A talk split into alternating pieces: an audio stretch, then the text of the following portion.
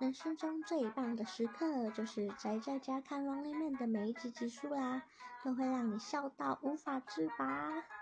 从我国中时期就是《Running Man》的忠实粉丝，历史悠久啊。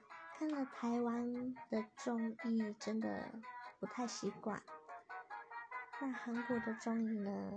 有另一部已经停播了，但集数